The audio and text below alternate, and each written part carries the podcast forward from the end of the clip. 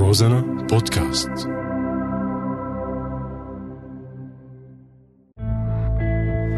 وعشو عم تباركوا لك هم البنات للممات لك عمي. والله هالعريس منيح لك بنتي. بعدين الرجال رحمة ولو كان فحمة. يوه حدا بيمسك رقبته لمرته؟ ما بيقولوا يا ويلي اللي بيعطي سره لمرة دخيلك لشو عم تدفع لها دراستها بنت آخرتها لبيت جوزها وللمطبخ شو اخته بلو مطلقة؟ ستي الله يرحمها كانت تقول شرف البنت مثل عود الكبريت بيشتغل مرة واحدة. أمي بدي إياها صغيرة مشان نربيها على إيدي. يو بثلاثين وما تجوزت؟ إيه قولي عانس.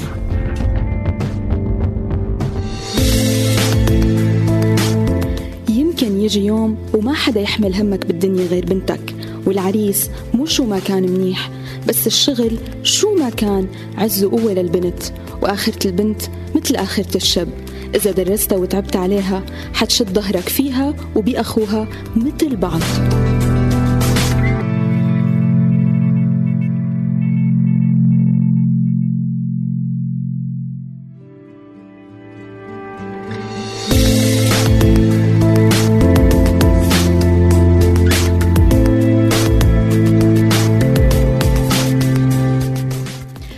مرة سمعنا بقصص صبايا ناشرين لهم صور ضد رغبتهم وكم بيت انخرب من وراء هالقصص. هذا الشيء بيبدأ بالابتزاز وبيتحول لتشهير أو هو قذف وتشهير. الابتزاز هو الحصول على ممتلكات من شخص آخر عن طريق الاستخدام غير المشروع للقوة أو المهددة أو العنف أو التخويف. والتهديد بكشف معلومات معينة عن شخص أو فعل شيء لتدمير الشخص المهدد. إذا الشخص المهدد ما استجاب لبعض الطلبات. هاي المعلومات بتكون عادة محرجة أو ذات طبيعة مدمرة اجتماعيا. خطر الابتزاز هو خطر الضرر المستقبلي وبتختلف طبيعة الأضرار. ممكن تشمل الضرر البدني أو الإضرار بالممتلكات أو الإضرار بالسمعة أو الاتهام الجنائي أو إساءة استخدام منصب عام. بيختلف الابتزاز عن السطو بحالة السرقة. آه، السرقة بيتم أخذ الممتلكات ضد الإرادة وبدون موافقة الضحية بينما بالابتزاز بتوافق الضحية بالرغم من أنها غير يعني ما عندها الرغبة بأنها تسلم هي الممتلكات أو حتى ما عندها معرفة كاملة كيف بده يتم استخدام هي آه، الممتلكات من خلال مثلا تسليم الأموال أو الممتلكات.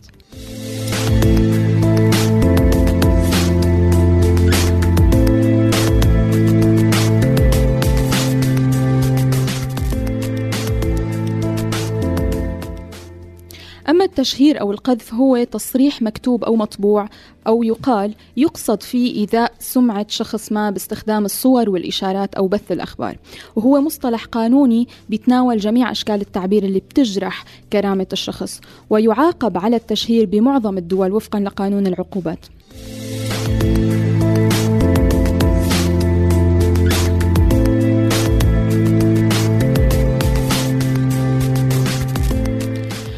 نصت المادة 12 من الإعلان العالمي لحقوق الإنسان على لا يجوز تعريض أحد لتدخل تعسفي بحياته الخاصة أو بشؤونه أو بشؤون أسرته أو مسكنه ولا لحملات تؤذي شرفه وسمعته ولكل شخص حق في أن يحميه القانون من مثل هي التدخلات أو الحملات.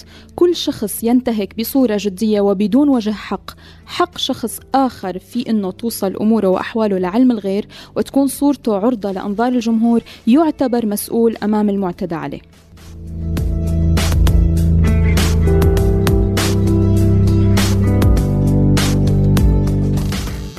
الحق بالحياة الخاصة يعني حق الفرد بأنه يعيش حياته بمنأى عن الأفعال الآتية.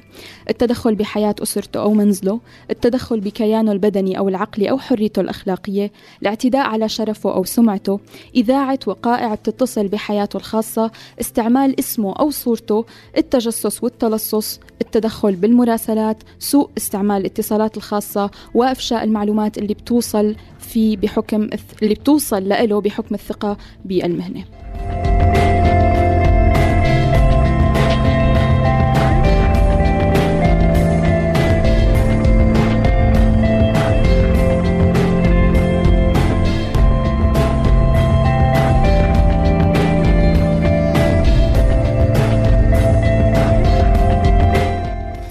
سمية صبية فهمانة والوحيدة اللي دارسة بعيلتها. تزوجت حسام بخطبة أهل وفترة الخطبة كانت قصيرة بناء على طلب أهل العريس. وبعد العرس بأربعة أيام بلش حسام يتصرف بطريقة غريبة ويضربها بلا مبرر وبلا سبب. وبعدها فورا يحس بالذنب ويعتذر منها وهي تسامحه لأنها بتحبه. خلونا نسمع سوا شلون تصرفت سمية مع هالمشكلة. ماما أنا ما عاد فيني أتحمله أبدا. والله ما كان مبين عليه هالشي قبل العرس كان حباب وكان بخاف علي. طولي بالك يا أمي البنت بدها تصبر. يعني شو بدنا نعمل؟ هيك الدنيا؟ ما في حدا جاي كل شي على مراقه؟ إيه بس مو هيك. يعني مو معقول من قلب الدنيا وبلا سبب ومن غير مناسبة بيهجم علي وبيزرقني. إيه والله انهار جسمي. وبعدين بيجي بيعتذر وبيقول لي آسف ومو بإيدي. أول فترة فكرت عم بعمل له شي ومالي منتبهة.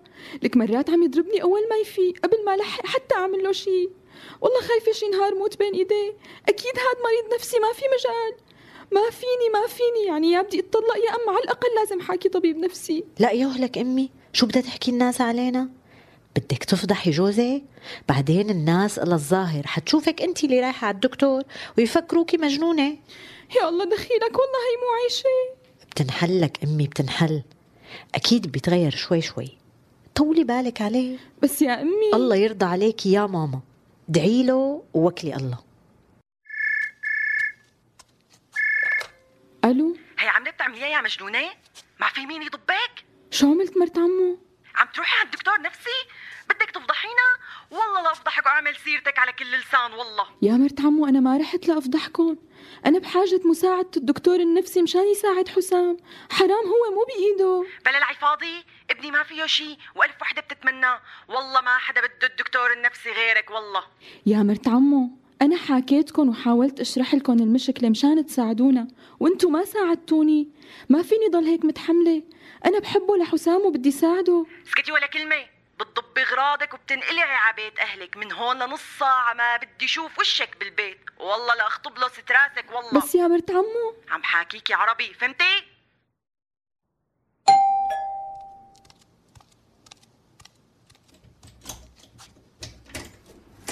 مرحبا سمسومتي أهلين. كيفك؟ بخير الحمد لله. انت كيفك؟ منيحة ماشي أموري. خير. مالك بالعادة تدقي الباب وتطبي علي هيك بلا ما تقولي لي؟ شوفي. ما في شي مشتقت لك بس. لا مستحيل. في حكي بتمك أكيد هاتي قولي لي.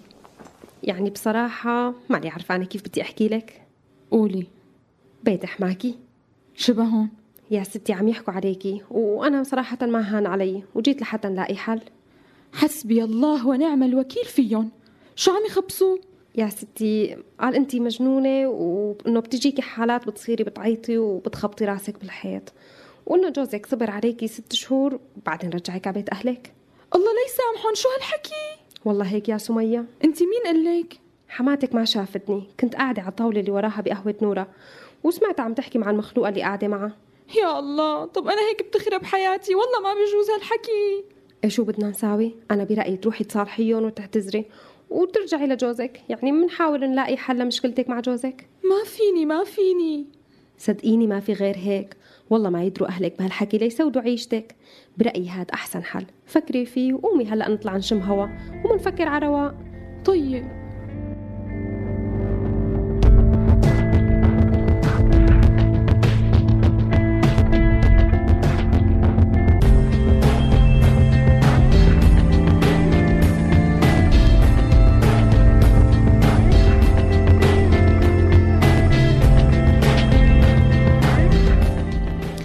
قصة سمية نحن صح عملناها سكتش تمثيلي ولكنها قصة حقيقية. نحن قابلنا الصبية سمية اسم مستعار. قابلناها في بيتها وسمعنا القصة منها. للأسف بيحزني أقول إنه القصة حقيقية وواقعية وإنه هذا الشيء بمجتمعنا وعم بيصير كل يوم وعم بتصير هي الانتهاكات آه، بحق الصبايا يوميا مثل هي الانتهاكات وبتشبهها وغيرها.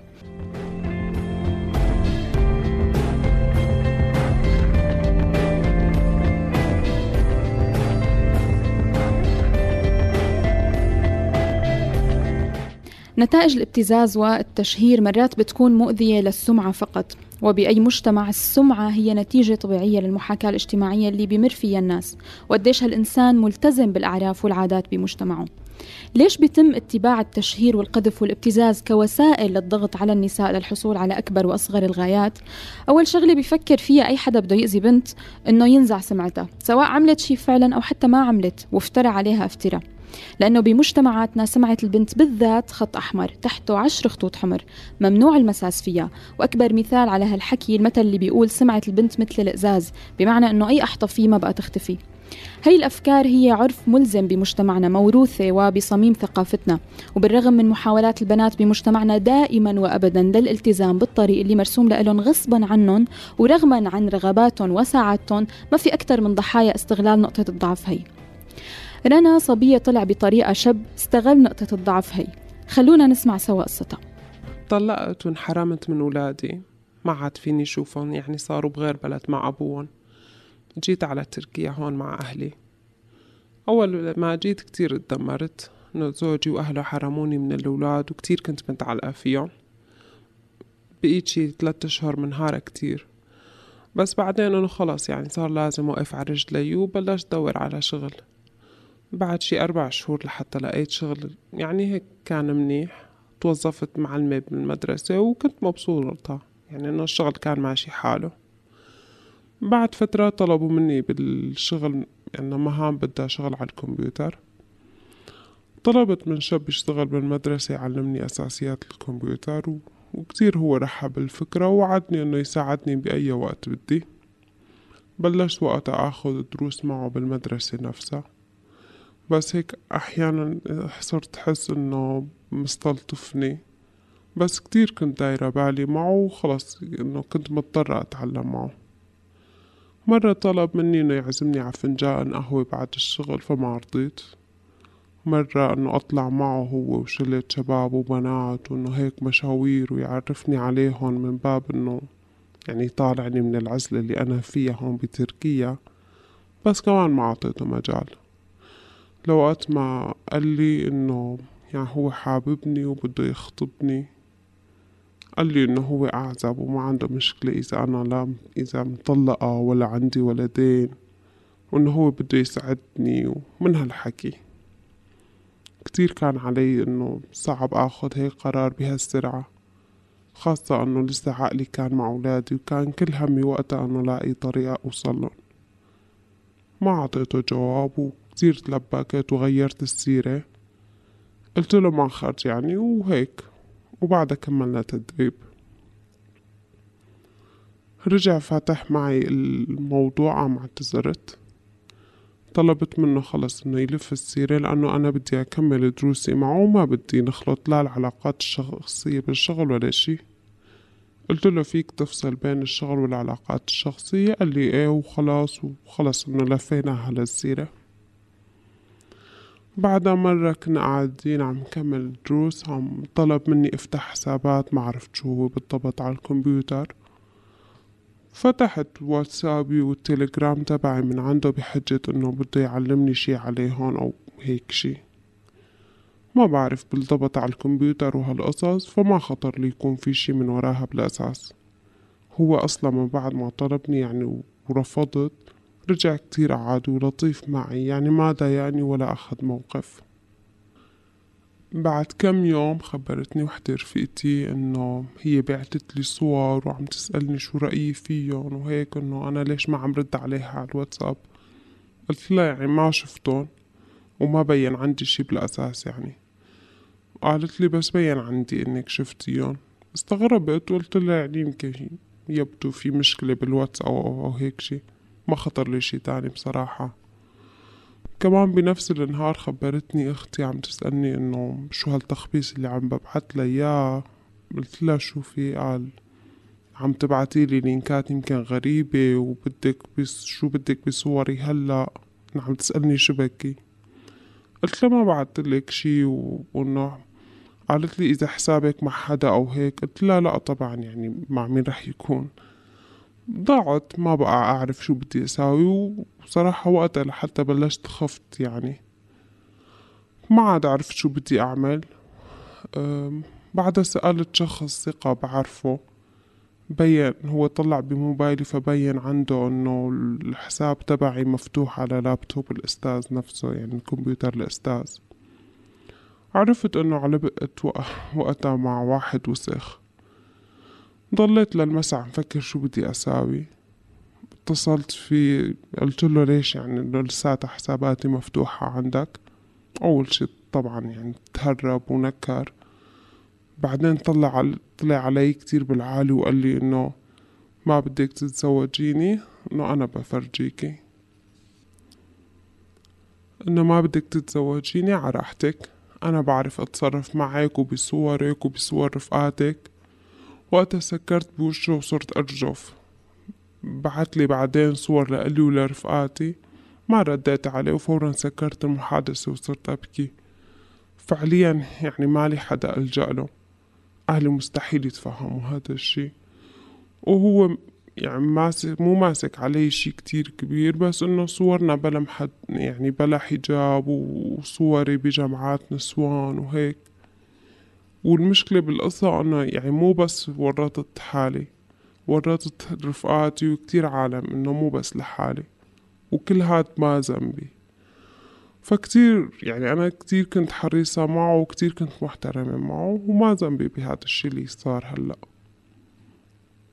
ضل فترة بعدها إنه كل يوم يبعت لي صور ويقول لي إذا نزلتي معي نشرب قهوة بحذفن أو اليوم ببعتن لأهلك. ما بعرف كيف مفكر إنه بهالأسلوب ممكن يخليني أغير رأيه وأكسبه مثلا. إنه ما بعرف غريب جدا عن جد إنه أنا ما قدرت أفهم كيف هو عم يفكر. إنه معقول عم تبتز تبتزني بصوري مشان أرتبط فيك؟ إنه شو هالمخ؟ جازفت وأخذت قرار إنه خلص بدي أعمل له بلوك وأمحي من حياتي. وخلي اللي بده يصير يصير. كتير كان قرار مخيف بالنسبة لإلي وقتها. بس حسيت إنه ما في قدامي خيارات تانية إنه هو هذا الخيار الصح. وفعلا طلعت كل تهديداته حكي فاضي.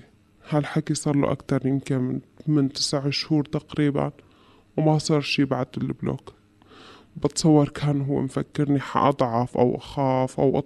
أتورط بالأساس بشي مالي ذنب فيه. بس الحمد لله ما زبطت معه. بعد فترة عرفت إنه هو بالأساس كان متزوج ومطلق أكتر من مرة وخاطب شي ست سبع مرات وتقلع من شغله. ما بعرف شو صار بصوري صراحة بعدها بس ما عاد كتير يهمني حتى.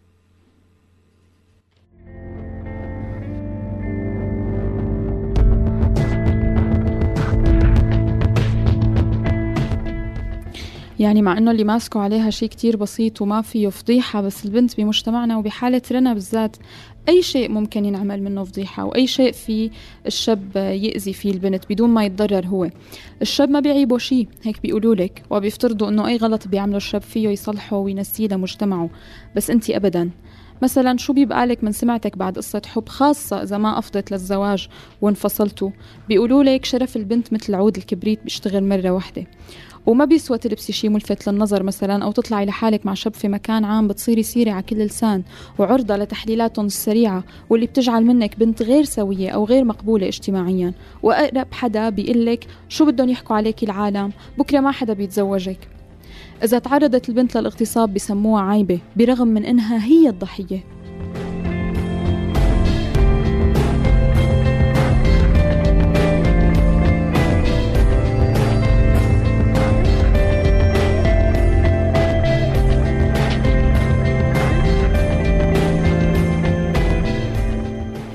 سألنا مجموعة من الأشخاص إذا سمعت بقصة صبية متعرضة للابتزاز بصور فاضحة لإلها شو أول خاطر بيخطر لك؟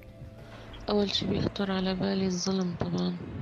أي قصة إلها طرفين حتى لو هي غلطانة أو مثلا بلحظة ضعف عملت شي ما مفروض يكون هو حكم إعدام. اللي عم بهددها شقده وسخ. وبتضايق كتير وبنقهر بنفس اللحظة يعني. ليش بس البنات؟ يعني دائما نسمع القصص هي إنه البنت عم تتعرض للابتزاز. ولا مرة سمعنا إنه في شاب والله هددته بنت إنه رح تنشر له صور وما بعرف ما, ما شو ولا هيك. برأيي يعني إذا إذا البنت واثقة من حالها من وأهلها واثقين منها وهي يعني عرفانة حالها شو هي ما حيهمها. أول شي بيخطر لي أهلها. بيخطر لي كتير إنه روح ساعدها ما أتركها لوحدها ابدا. بعرف إنه أكيد بيكون في حق عليها إنه وثقت وبعتت صور بس ما بتركها لوحدها. بحاول إنه إذا ابتزها وخلص إنه حاول أقنعه يشيل هال هالقصص هاي. مثلا ممكن نبلغ البوليس أو أي شيء بس إنه ما يدروا الأهل لأنه هذا أصعب شيء. أول شيء يخطر لي إنه هي لازم تصارح أهلها لأنه خوفها الأول يكون آه انه إنه أهلها يعرفون. فإذا هي يعني إذا أهلها ساندوها بهيك قصة ما يظل حتى للشخص الطرف الآخر حجة يعني يبتزها فيها. حتى لو كانت يعني تعرضت للتوبيخ أو للتأنيب بس رح يكون أقل من الفضيحة. وكل ما تخبى الموضوع وكل ما زاد خوفها كل ما زادت العواقب أكثر. أول شيء بيخطر ببالي شلون ضل في هالغباء اللي هي بتحسن تبعت صورة فاضحة؟ لا أصلا حدا حتى يهتز فيه. وبعد كل هالقصص شلون لسه عندهم نفس القابلية إنهم يوقعوا في نفس الغلط ونفس الفكرة ونفس ال... بنفس الطريقة التافهة. يرجعوا ويوقعوا بنفس المشكلة أول سؤال بيخطر لي أهله ثانيا أكيد هي ما كانت يعني متخيلة الخيانة اللي بدها تصير. ثالثا هو واحد وسيخ أكيد أنا رح يخطر على بالي مثلا إنه البنت ما حتكون ما حدا موعية. بتكون انجرت من عند حدا. بتكون بالنسبة للشاب كمان نفس الشيء إنه ما أنا واعي بس بده يتسلى وهيك قصص. ما عنده أفكار ما عنده مخ كبير يعني ما عنده تفكيره مو كبير يعني. أول شيء بخطر لي هو أهلها إنه أهلها رح يكونوا آه رح يكونوا سند لإلها رح يستوعبوا الموضوع ويحضنوها وما يزيدوا المصيبة على راسها ولا رح يعتبروها البنت المغضوبة اللي, وطت راسهم وفضحتهم وهيك ويكونوا هنن وال... والابن الحرام اللي معه الصور عليها. أي بنت عم تتعرض لابتزاز؟ بشوف إنه لازم تروح لأي جهة أمنية مختصة بالتعامل مع هيك حالات. أو تستعين مع أي حدا من أهلها اللي بتثق فيه يعني يساعدها كمان بهذا الموضوع. غباء. البنت وقلة رجولة الذكر اللي معه. يعني بالآخر إنه الاتنين واحد وحدة عندها سذاجة مو طبيعية وشخص عنده مكر وقلة قلة شرف. إذا بتقربني أو لا وإذا بعرفها أو لا إذا بعرفها معناتها بتخصني. بعرف المسبب أول شي وهل هي مظلومة ولا لا. إذا مظلومة بدافع عنها إذا مو مظلومة لا. وإذا كان إنه أنا ما بعرفها أو ما عندي أي معلومات عنها ما بتدخل بالموضوع نهائيا. البنت مين ما كانت تكون شلون ما كانت الأحداث ماشية؟ ضحية. عم تتعرض لابتزاز بصور ضحية. بقى هي غلطت إنه وثقت هذا الشي تاني. وضحية لمجتمع عاطي الأحقية للشاب إنه يكون عنده الثقة والقوة الكاملة إنه هذا الموضوع مستحيل يقلب ضده. يعني رح أحكي أنا مع الشاب. أو ممكن أحطهم هن الاثنين وأقعد أحكي إنه وهي مثلا استفزتك بشي أو عملت شي لحتى أنت هيك تعمل ولا ترد لها إياها. وين فكرتك في الموضوع؟ يعني أنت خاف مثلا عندك إخوات بنات عندك أم أنت ال... حتى لو ما عنده إخوات بنات مثلا ممكن يكون بالمستقبل تجي بنت وهيك يتعرض لموقف. هي أوكي ممكن تكون غلطت أو ممكن عند غير قصد بكلا الحالتين هي ضحية لازم يجيب لها حق. حتى لو غلطت. للأسف هي مسجونة هلا بكل الجوانب. جانب عائلتها ما فيها تحكي ما فيها تحكي لحدا يساعدها. هذاك اللي ماسك الصور ساجنها حريتها. إلى حد ما طبعا.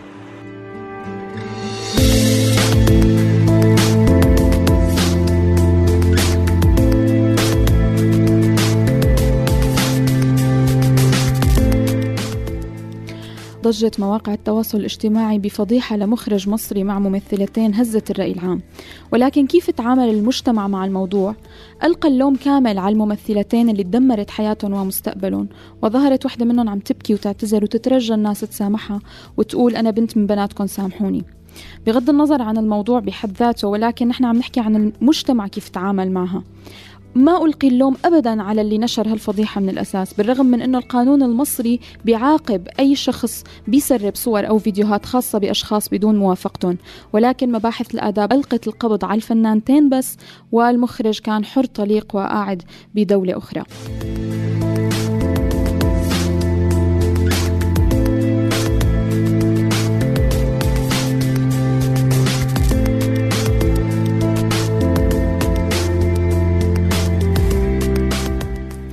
مجتمعنا متعطش لأي خبر سيء عن أي بنت بيعرفها أو ما بيعرفها. بتثيره أحاديث القيل والقال والأبشع أنه ما عنده أي مشكلة يصدق أي شائعة مهما كانت بشعة ومؤذية لأصحابها بدون أي دليل. ولو إنها نقلا عن فلان نقلا عن فلان نقلا عن فلان آخر.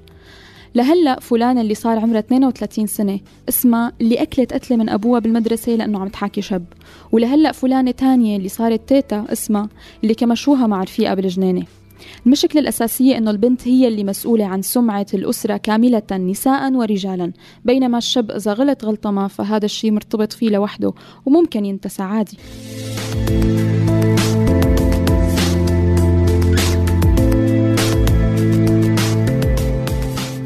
يعني بعرف أسرة اضطرت إنها تهاجر وتترك البلد بسبب قصة انحكت عن بنتهم وما بقى العالم ينسوها.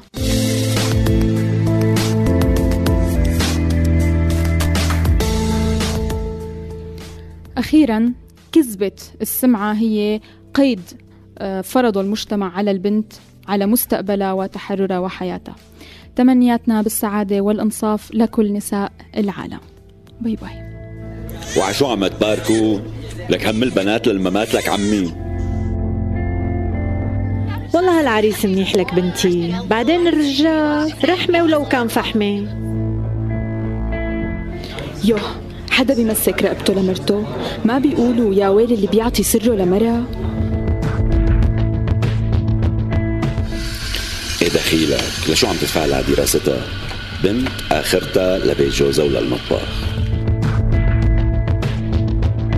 شو اخطب له؟ ستي الله يرحمها كانت تقول شرف البنت مثل عود الكبريت بيشتغل مرة واحدة. أمي بدي إياها صغيرة. مشان نربيها على إيدي يو بثلاثين وما تجوزت؟ إيه قولي عانس.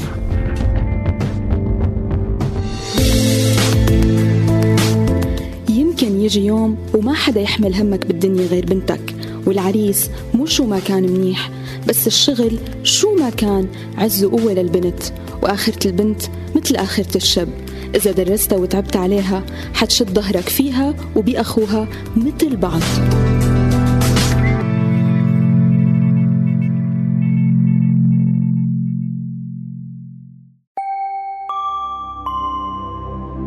روزانا بودكاست.